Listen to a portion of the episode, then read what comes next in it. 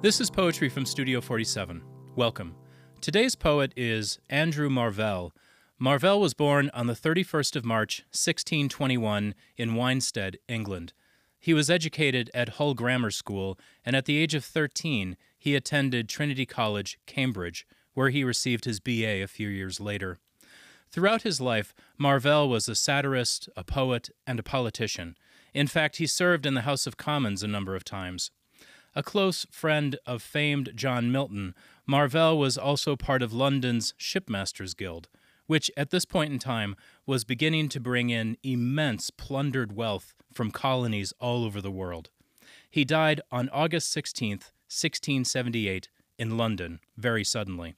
So suddenly, in fact, that some believed that he had been poisoned by his enemies.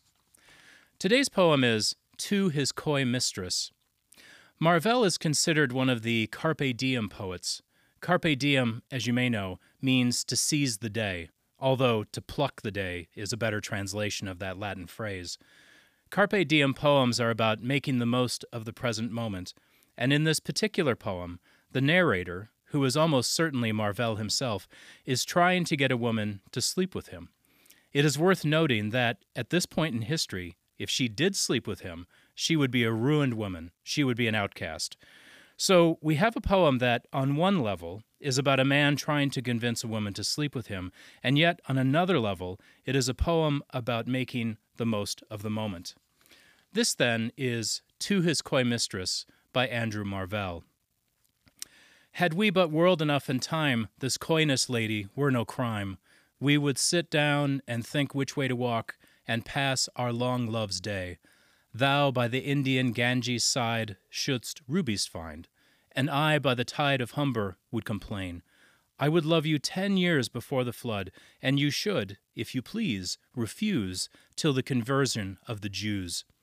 My vegetable love should grow vaster than empires and more slow. A hundred years should go to praise thine eyes, and on thy forehead gaze, two hundred to adorn each breast, but thirty thousand to the rest, an age at least to every part, and the last age should show your heart. For, lady, you deserve this state, nor would I love at a lower rate. But at my back I always hear Time's winged chariot hurry near, and yonder all before us lie deserts of vast eternity. Thy beauty shall no more be found, nor in thy marble vault shall sound my echoing song, then worms shall try that long preserved virginity, and your quaint honor turn to dust, and into ashes all my lust. The graves a fine and private place, but none, I think, do there embrace. Now therefore, while the youthful hue sits on thy skin like morning dew, and while thy willing soul transpires at every pore with instant fires, now let us sport us while we may, and now, like amorous birds of prey, Rather at once our time devour than languish in this slow chapped power.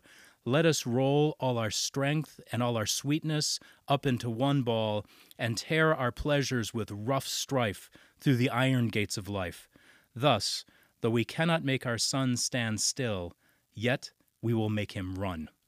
Poetry from Studio 47 is hosted and curated by Patrick Hicks. This episode was recorded at Augustana University and produced by Peter Folliard. Thank you for listening.